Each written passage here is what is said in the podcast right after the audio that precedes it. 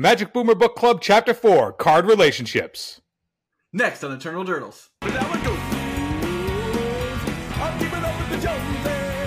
Primo appreciation goes out to all of our Durdle maniacs that support us on patreon.com. Without these people, we would not be able to afford to make the show and upgrade it the way we have been doing the last couple of months.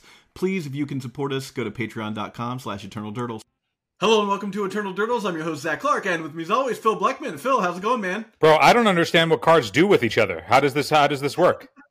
How do cards have relations with each How other? do they how do cards have relations? Yeah.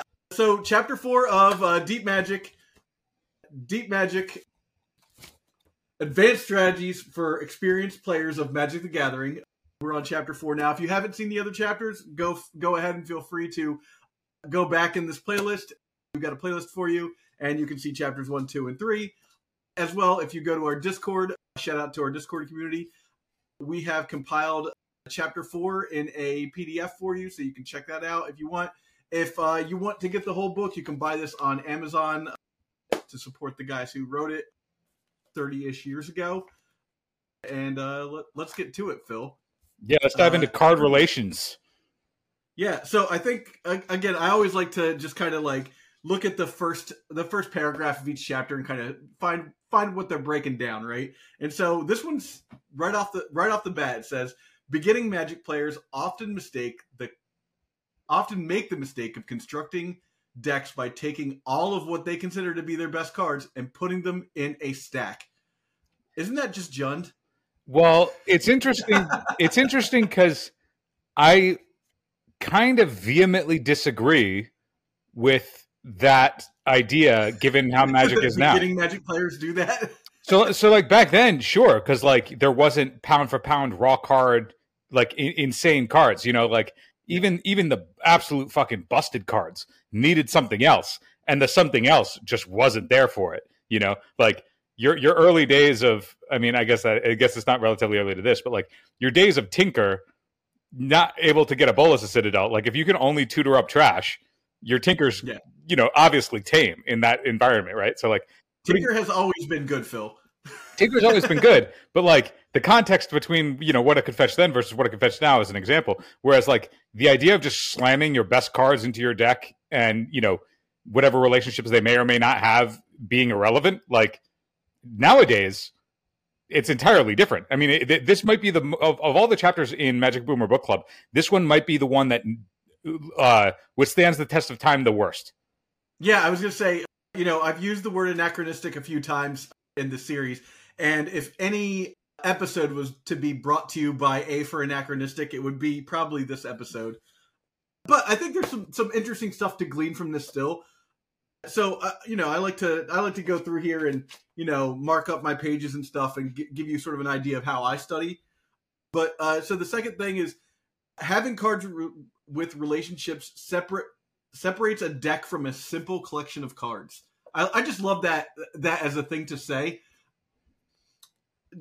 As a, it just separates a deck from a simple collection of cards. Like it's just such a 1995 like thing to say. Pretty melodic, pretty melodic. yeah, yeah. It's, it's just like I feel like I'm in English class there, you know. But uh, in, they're, they're not totally wrong in this.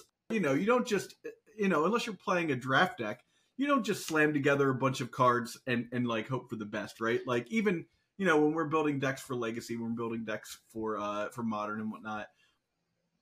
You know, often I think I think the thing with this book that kind of separates it, and and a- quick shout out to to Brews of Paradise. I was listening to that this week, and and they do a really great job of like kind of separating the the content wall of like legacy content and like what is Brewers content. And I think that that, that if anything, this this this book is sort of in that line of Brewers content. for, for reference, Brews of Paradise is a new podcast with uh, Tony Scapone, Arkin, uh, Killaby, and Punishing Waterfalls. Yeah, so that I, I go ahead and check that out. They're on Spotify, so go ahead and check that out for sure. It- it- incredibly entertaining first episode, and I think that they're doing something that a lot of other Magic the Gathering podcasts aren't doing, including us. Is being able to talk about specifically brews and brewing, and and like I said, a lot of that kind of comes through here when all you could do really was brew unless you had this book that had the the deck deck list in the back of it right? I was actually looking at this today you know just the front of it and it says includes winning american championship deck lists right? And i was just like in my head i thought what's stop you know like just i wasn't putting myself in 1995 and i was like what stops some kid just being like click click click all right i don't need this book cell phones didn't exist certainly not ones that you could take uh, photos with uh, on them. So. Yeah, m- maybe they had their cameras that they then got the photos at their local. Yeah, just like a thirty-five yeah, millimeter. Yeah, yeah. So, uh, so they go on to talk about, uh, you know, the concept of relationships is pretty simple. Any two cards in your deck are designed to work in conjunction, then they have a relationship between them, and and then they want to talk about like the different kind of relationships that decks have, dependent and independent relationships. Yeah. So how do you feel about how, how do you feel about that as a delineation for for deciding what kind of relationships decks have? I mean, that's a lot of what is what constitutes ABC deck building, right? Yeah. I mean, it's it's as as far as you want to go in that realm of any any type of deck building theory, it's it it has to incorporate you know how cards interact with each other. I, I think like I want to I want to real quick just just point out the fact that uh, we don't actually talk about these chapters before we do the video. These videos are on the fly for the most part. And did you see the bump that I put you up for the spike of ABC deck building there? Masterful, masterful, absolutely masterful. I, I I think that Hey, it's Kaley Cuoco for Priceline. Ready to go to your happy place for a happy price? Well, why didn't you say so? Just download the Priceline app right now and save up to 60% on hotels. So, whether it's Cousin Kevin's Kazoo concert in Kansas City, go Kevin, or Becky's Bachelorette Bash in Bermuda, you never have to miss a trip ever again. So, download the Priceline app today. Your savings are waiting. Go to your happy place for a happy price. Go to your happy price, Priceline given the acceleration of power in at least the eternal formats at this point this stuff doesn't hold up nearly as well in that like it's it's much more difficult these days to do anything that is built built and only successful if the synergy actually functions because it's so so so difficult to actually establish any amount of synergy without it getting overpowered or dismantled before it actually gets off the ground so most interactions now, at least if looking through the lens of like how this chapter speaks to card interactions, a, a more example of it nowadays would be like Life from the Loam interacts with positively with Uro by giving Uro more cards to escape from in the graveyard via dredge. But like you aren't playing Life from the Loam because you're playing Uro, and you're not playing Uro because you're playing Life from the Loam. So they're more. In, it's like interactions are far more incidental. I think like the if you wanted to eh, branch a, little bit further out, you could say up the beanstalk is sort of uh, incentivizing players to play a, a slightly differently. But again, that card, just draw the card when it came to play. I would say yes. Well, that, that's that's that's where like this this sort of ideal this idea of card of action sort of falls off because even in WotC's designs, they've sort of removed that as something at all within. Uh, deck building constraints. So, like for example, it's like if Up the Beanstalk didn't draw the card, then you have to do it. You have to commit some amount of resources and uh, attention, and then hopefully you will pay it off by if you were to convert two five plus mana spells in within the game. You just had a two mana divination, which by all metrics before you know what 2018 was. A, a, a, hell of a rate, right? Like if yeah. we we were we, we were playing Night's Whisper, of course. We were playing, yeah. Night's Whisper was like you know uh, somewhat playable, but like even then it was like tough to play because of the you know just paying two life drawback or because it was in black. But now since it replaces itself automatically, it doesn't even matter if you do pay it off. Like the second you pay it off once with any spell, you've already got a two mana divination. Yeah. You're so you, you're already up. So it, there's there's no cost there. So like the idea of uh, looking for card relationships at most, what it's doing is like, okay, I'll play leyline binding instead of whatever other you know removal suite I was going to run because it has the parallel to up the beanstalk. That's not necessarily to say that you wouldn't play leyline binding in some capacity anyway, because if the format which you know moved over into uh, leyline of the void and the one ring and like other tough stuff where like prismatic ending may not touch those cards as easily and leyline binding does and you already are in four colors anyway so it's kind of free so like there, there isn't really much work to have to get to that point but it's it's an example of like at least it's an example of a card interaction that's informing a choice. Uh, but it's yeah. it's it's much less of an investment than what clearly what this chapter is discussing. Now, that's not to say that like the stuff that's discussed in this chapter isn't valuable. It most certainly is. Uh, at least from the standpoint of like looking at when when you are assessing how you're coming up with a certain archetype. Like what we were talking about um, a little while ago with 8-Cast.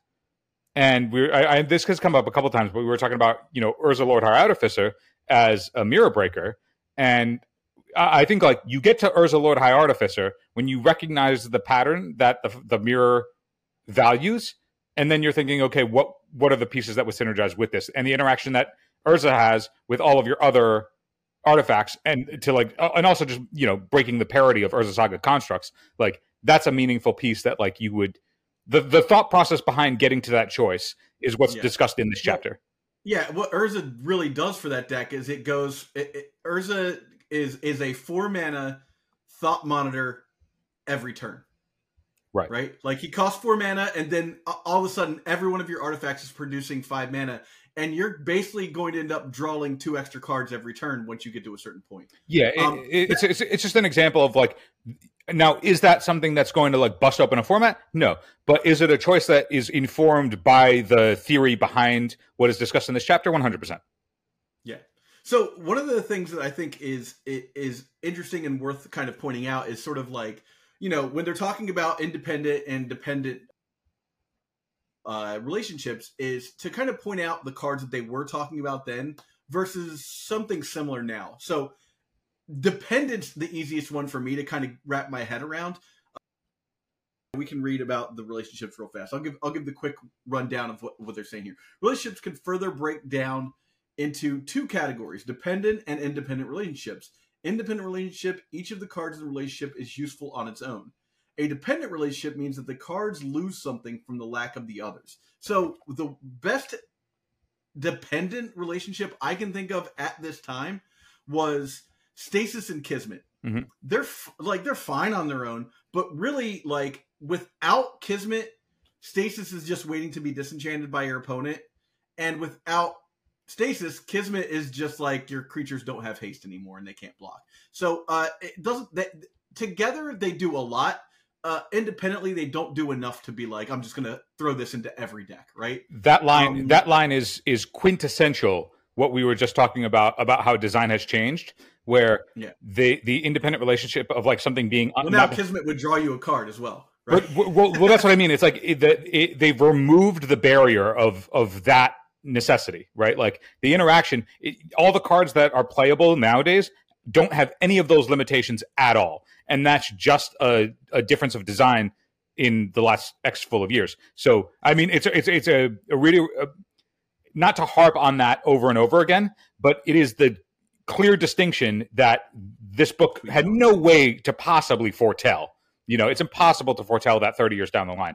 But it's one of the areas where when you go through and you do read this book, to keep in mind that like this navig this informed a bunch of uh of of deck building for a very long time up until well into the years that we started playing and that probably most of us started playing but there's like edition 2 of this book would come out now and it would primarily be in my mind a rehashing of this entire chapter for the entirety of the book.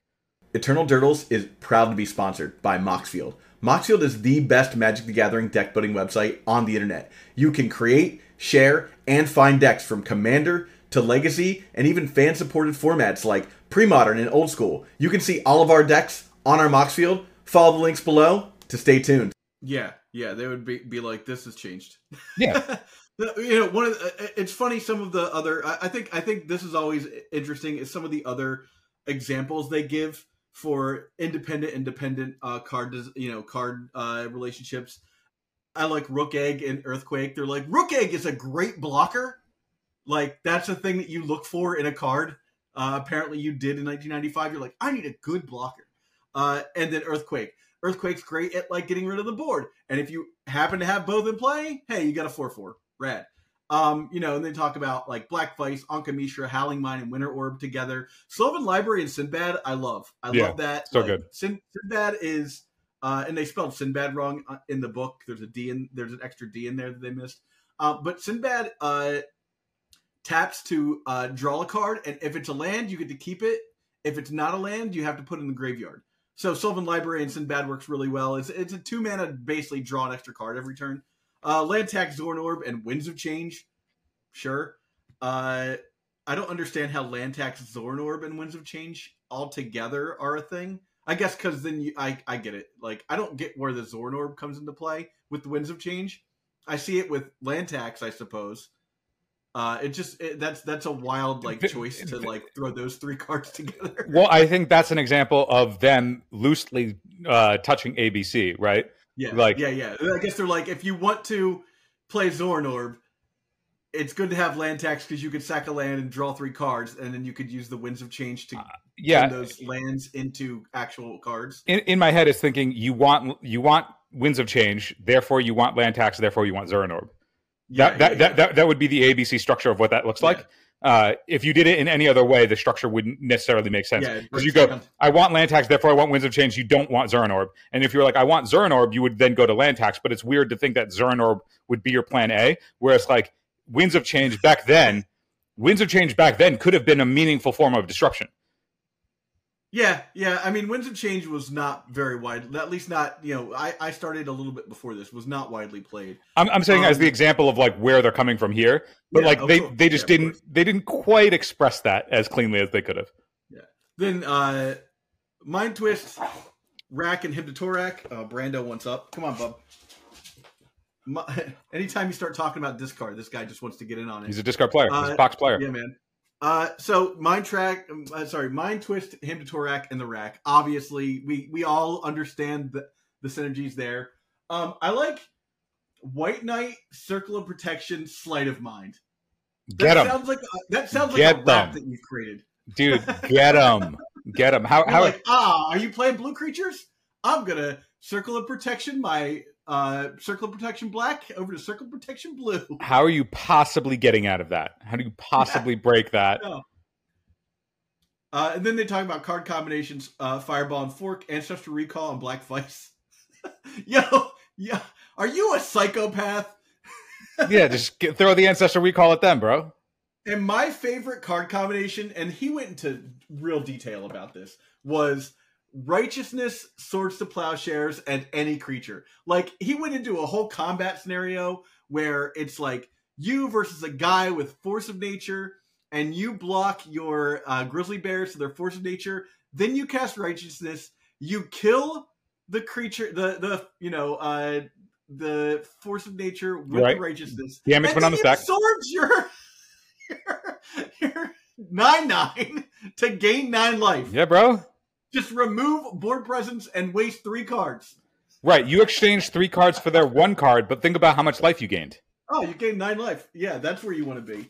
Um, and then they talk about like Chaoslace and Blue Elemental Blast, which is like more on that dependent situation. So you know, go, going from there, where they, they give this this cavalcade of of of just ways you can combine Magic cards, which not for nothing, Phil. Back in the day, I used to go onto websites looking for combinations. There were like you'd be like type in Magic the Gathering card combinations, and you'd get like you know Onulet, Ashnod's Altar, Mhm. Enduring Renewal. Yo, And- An- An- and, was- go. Don't don't dunk on the Onulet. Onulet was uh, ahead of its time. yeah, yeah.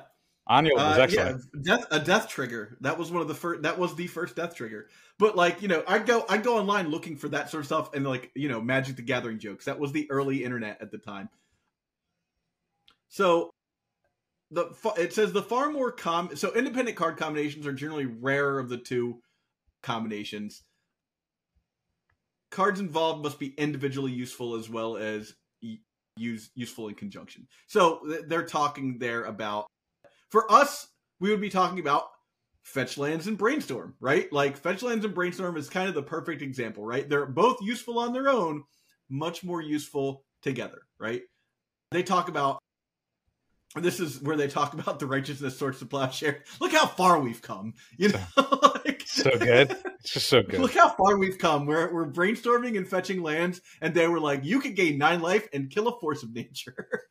for the for the low low cost of three magic cards from your hand. Dude, this is back the, when when people are throwing three cards with uh to foil something. You know, this is this righteousness line doesn't sound too bad. Yeah. All right. So far more common are the independent combinations, which must be used in conjunction to be particularly effective. They talk about chaos, lace, and blue blast. So I, I think we don't see a lot of that anymore. We don't see a lot like dependent combinations. You don't really build decks around, which is what we kind of said before. And the only time I can really think of that in, you know, we do that in pre-modern a bit. Like Cadaverous Bloom is a kind of classic example of that. Like none of those cards are useful uh, by themselves, but that is literally a deck that like it is all combo. And maybe most combo decks are like that. You know, maybe that's a that, that's a blind spot for us because we don't really we don't really cover combo decks so much. So maybe that's where dependent relationships have kind of moved to.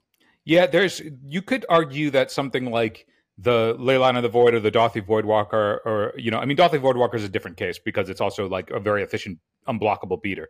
But like Leyline of the Void in in Mono Black Helm, the the the the difference though is that like that's also um, I, w- I would categorize that a little bit differently though because it's not like the Leyline of the Void does nothing if you don't have the combo piece to go with it, it can be meaningful disruption against a lot of the metagame. And so, like, it will vary and when eh, depending on what you're matched up against where against some matchups it might be lights out. Like if you're playing against reanimator and you just put a Leyline of the void on turn zero uh, before they even get a turn like that game's over. Where if you go up against you know uh, initiative okay it's a blank piece of cardboard.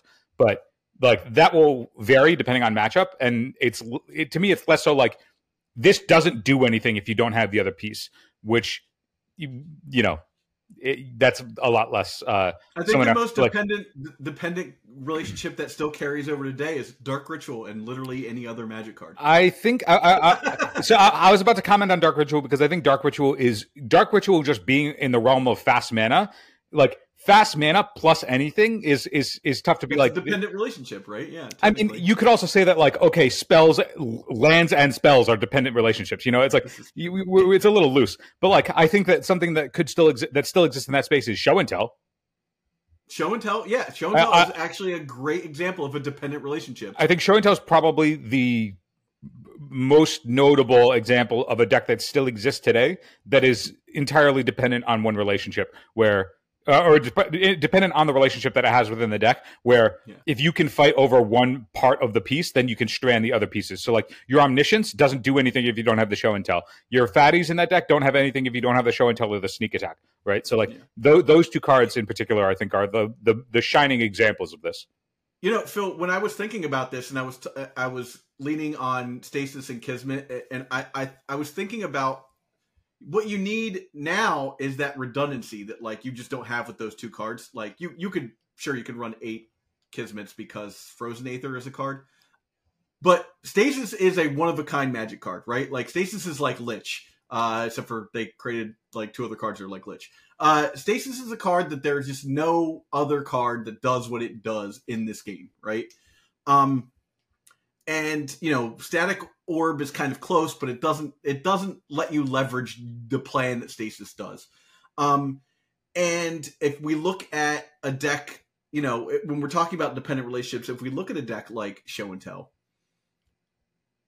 the the redundancy there is the sneak attack right? Mm-hmm. like you got show and tell then you've got sneak attack. Those two things you know create that redundancy. So, so when you have those dependent relationships you really need that like extra four card redundancy to like really to really be competitive in legacy i think. The rule of eight in just in math means that you're going to open it uh nearly guaranteed in your opening hand. The the so like similarly for sneak attack sneak attack gears you towards pieces like Emrakul and Griselbrand or Atraxa in ways that uh, your sneak attack and omniscience do not pair well together. But another example of the sneak attack alternative of uh, getting your copies five through eight of show and tell have been Eureka. And so like that's in the similar space where it's you know again Eureka doesn't do anything if it doesn't have the payoffs in hand. It literally has no text otherwise. Uh, yeah. And that that was a card that existed then. Yeah. And people tried to make Eureka work. I think they played like Nicol Bol. There's a Eureka deck in here, so we'll definitely go over that eventually. I think a Um, good. I think it played like Nicol Bolas or something yeah, like get get your seven seven that's going to make them discard their hand. I think uh, another thing for for all the players that have been playing for a long time, you know, that can think back, uh, you know, a, a decade and a half, two decades. If you think about enlightened tutors value and the since drop off to unplayability, that's the example of getting the additional copies in your deck, right? Uh, my, my parfait players out there, you had to play it. be- You had to play it Enlightened Tutor because you're like, well, I really need eight land taxes and eight scroll racks if I'm going to make this combo work, and that's why you leaned on the tutors.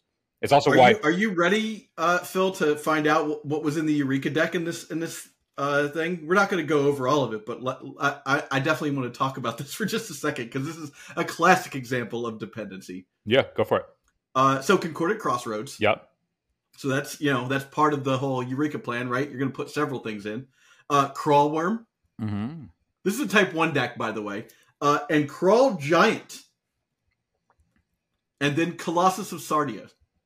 Big fatties, big fatties. I don't understand what the Colossus is doing in the deck though, because how are you gonna untap it? You're not. You're killing them that turn. You're you're putting the concordant crossroads in the Eureka. Colossus, Colossus comes into play tapped. I'm pretty sure. Does it? I'm gonna look yeah, it up. I'm- Looking it up. I am almost positive Colossus comes into play tapped. Looking it up. All right, yeah, look it up. Colossus of Sardia. Its text is this creature, it has trample and it doesn't untap during your untap step. That's it. And then it costs nine to untap. It costs nine to untap, and you can only activate that during your upkeep. So the goal is you don't even need you don't even get to your next upkeep. The game is over. Oh yeah, yeah. Okay. Well, there you go. That that makes sense, I suppose. Yo, concordant uh, concordant crossroads and Eureka with all these fatties, that's just build your own sneak attack. That yeah, that is build your own sneak attack. Actually, it is, especially especially uh, in the context that Colossus does not untap.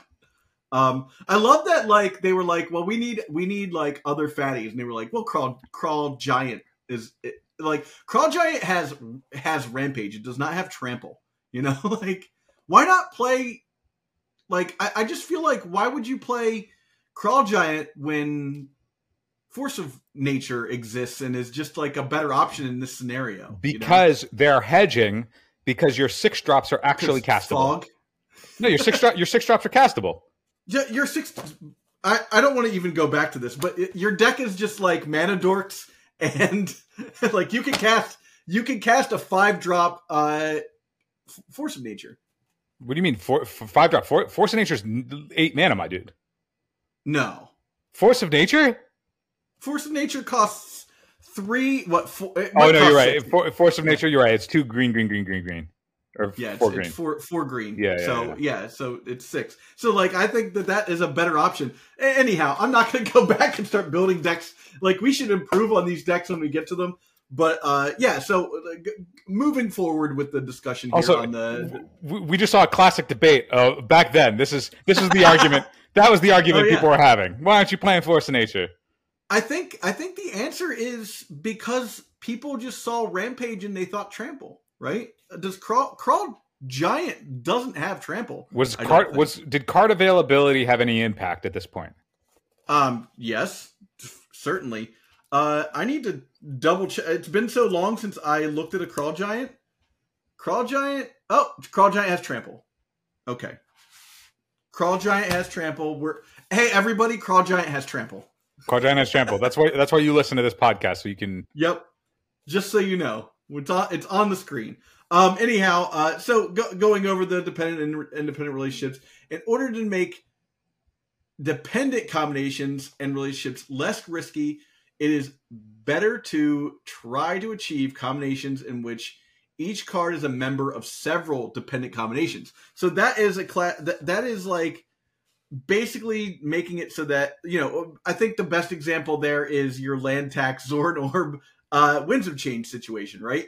Each of those cards uh I mean they're they're fine, right? Like land tax is good all, all by itself, but Winds of Change is good with it, and Zuran Orb is good with it because you can get get that together. All three of them together, amazing. Um, but any two of those is good together. Not the Land Tax and Zor- sorry, not the Zuran Orb and Winds of Change together alone, but Land Tax makes both of those cards better, right? Yes. And so so I think that what they're saying there is like try to make sure that like if you try to make sure that if you have cards that are dependent that they're dependent but dependent on several cards in your deck as opposed to just just one card in your deck or you know four ofs obviously um but i think that I, that's a that that's an obvious point now but i think I think in deck building, like you know, you got to look at this also. Is this was 101 for Magic the Gathering for a lot of people? For me, it specifically was one like how to take take your game from being just a guy that throws all his blue cards together in in a pile and with 20 lands and goes, well, this is it, to someone who wanted to like be a better Magic player. I think too. W- one thing to know about this is it isn't necessarily just you know combinations of cards or cards in in in um building a combo. It can also mean, in at least this is how I interpreted it, as cards that also uh, shore up the weaknesses of another card that you think is worth playing. So a good example of that that I've been talking about recently is a lot of people have been asking me about Triumph of St. Katherine now that like they want to use it in up the beanstalk decks, and I th- I'm pretty confident that at this point I've cast more Triumph of St. Katherine's than anybody else on the planet. I'll go with that. Yeah. I, I think I can hold that distinction for a little while uh, until it comes out on Moto and then it's everywhere.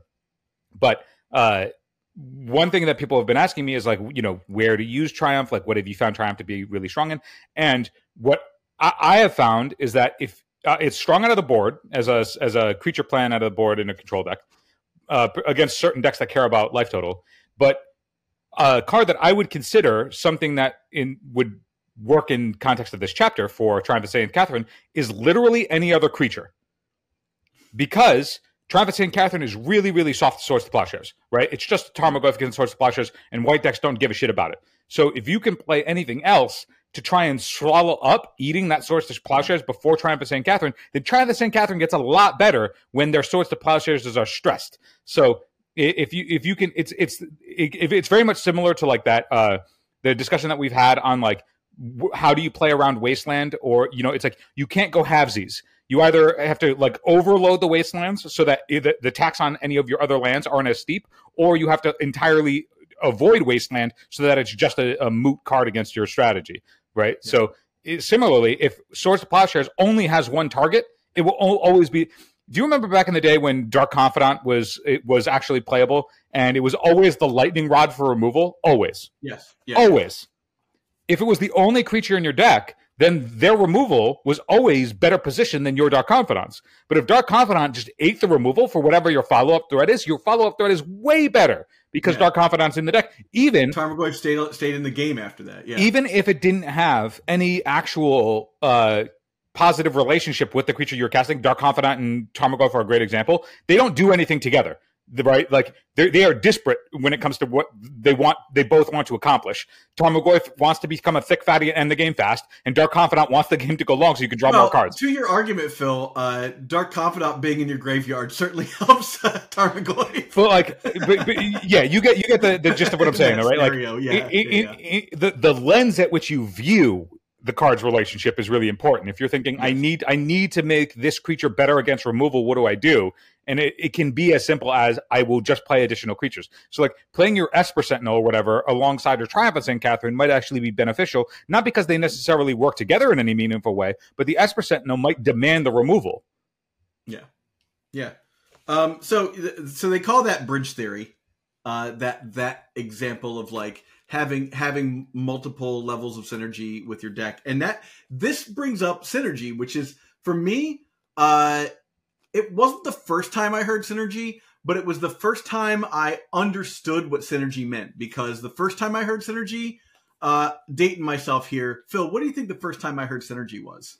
Uh i'm gonna guess the famous line from dodgeball where he's like we're gonna take your energy and my energy and make a synergy of our energies no, uh, it was it was Jem and the Holograms. That's mm. what she called her earrings. Uh, the robot that did the earrings was called Synergy. Also, for uh, anybody in the comments, I don't know if that quote's from Dodgeball. It could be from fucking something. I don't fucking know. Also, Dodgeball came out well after this. Yeah, yeah. Obviously. I saw Dodgeball in the theater. Yeah, yeah. Uh, Uh, anyhow, uh, synergy occurs when two cards in the deck form a powerful relationship. So that's kind of what we've been talking about the whole time. Then, an addition of another, then the addition of another makes the relationship even better. Hey, that's uh, that's a classic example of uh, stasis, kismet, and black vice. Right?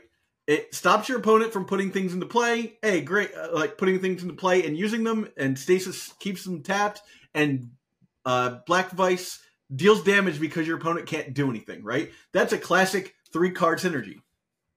Yeah, and you you can see how they all like branch together, right? Like Yeah. It, it- also Black Vice worked well under the uh stasis because you also needed something that was cheap. Yeah, You you, need- you know, needed to be able to. Yeah, you needed to have something that- yeah. cheap. You needed a turn one thing to do. Um, and then I guess I guess other good like synergy situations would be like squandered resources, cadaverous bloom, drain life, Mm-hmm. right? Uh, p- prosper, uh, prosperity. Um, uh, thinking about synergy now, um, you know, we look at. I guess you can look at 8-Cast for for that, right? And then you say, okay, you know, we and this is very ABC, right? Like this is the this is the baby steps of ABC. I want to play Urza's Saga, therefore I want Ancient Tomb, and therefore I want one drops that like fit into the deck for uh Urza's Saga. I, I think like, th- it's slightly different. Yeah, it's like if you, if Yeah. you think I want Ancient Tomb, therefore I want Urza's Saga, therefore I want the Urza's Saga package. Uh, Yeah. uh, if you if it was the other way around, where it's like I want uh, Urza's Saga, therefore I want Ancient Tomb, that's where you move into things like okay, I want, therefore I want Sai, therefore I Yeah, want you know, yeah, you know, exactly. it's like that's you can see the it would be based I want I want ancient I want Urza's Saga, therefore I want the package, therefore I want also Ancient Tomb.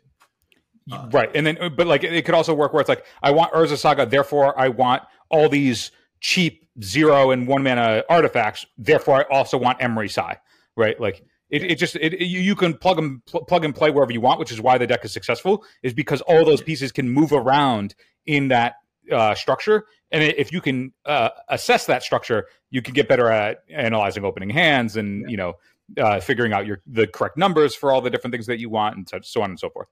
But like Yeah, another, no- another seeing the synergy in your opening hand, as, as it were, right? a, a good example that like also can move a, a, a cards in and out, like where cards can you know seamlessly move in and out, and it can extend. Is you can go, I want if I want uh, Patchwork Automaton, therefore I want Ancient Tomb, therefore I want Urza's Saga. Could also go, I think Yeah. Urza's Saga is really powerful because of the speed, so I want Urza's Saga, therefore I want Patchwork Automaton, therefore I want all these cheap artifacts, therefore I want Urza's Saga, and it can extend. But like the further that you can extend all those pieces, it seems like it can just the, the it, it, keeps going Yeah, all the way.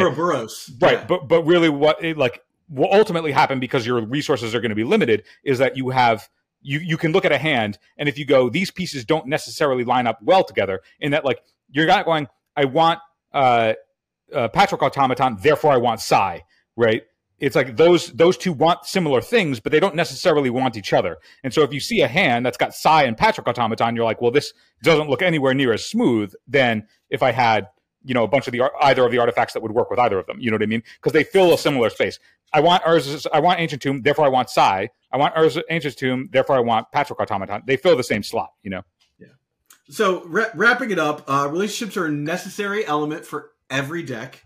Wow. Um, I, I I can mostly agree with that. Uh, the relationships simply add power to each card that they would not possess on their own. Of course, uh, the final sentence uh, is, is great to me. Thus, by including relationships in our decks and trying to make them as synergistic as possible, we can make each card worth more than it seems at face value. It's not the decks you play; it's the friends you make along the way. Yeah. Uh yeah, so uh that was uh that was chapter 4 card relationships. Coming up next chapter 5 card economy and I think this is going to be the chapter that like we really bite down on. Um and I think what after that you know there's there's a little bit th- this is a longer chapter too. It's uh No, I guess it's not that long. It's it's only 3 or 4 pages. It, we've got like 3 more chapters after this or 4 more chapters after this and then it's on to talking about the decks and stuff like that. So uh, again, if you've if you've been liking this uh, content and you want to continue to support us, you can check us out on Patreon.com. You can like, subscribe, comment that you like these videos, you know that sort of stuff. Share them. Uh, you know, be a hero. uh, that's that's that's what I've got for you this week. Uh, thank you everybody for watching, and uh, have a great day.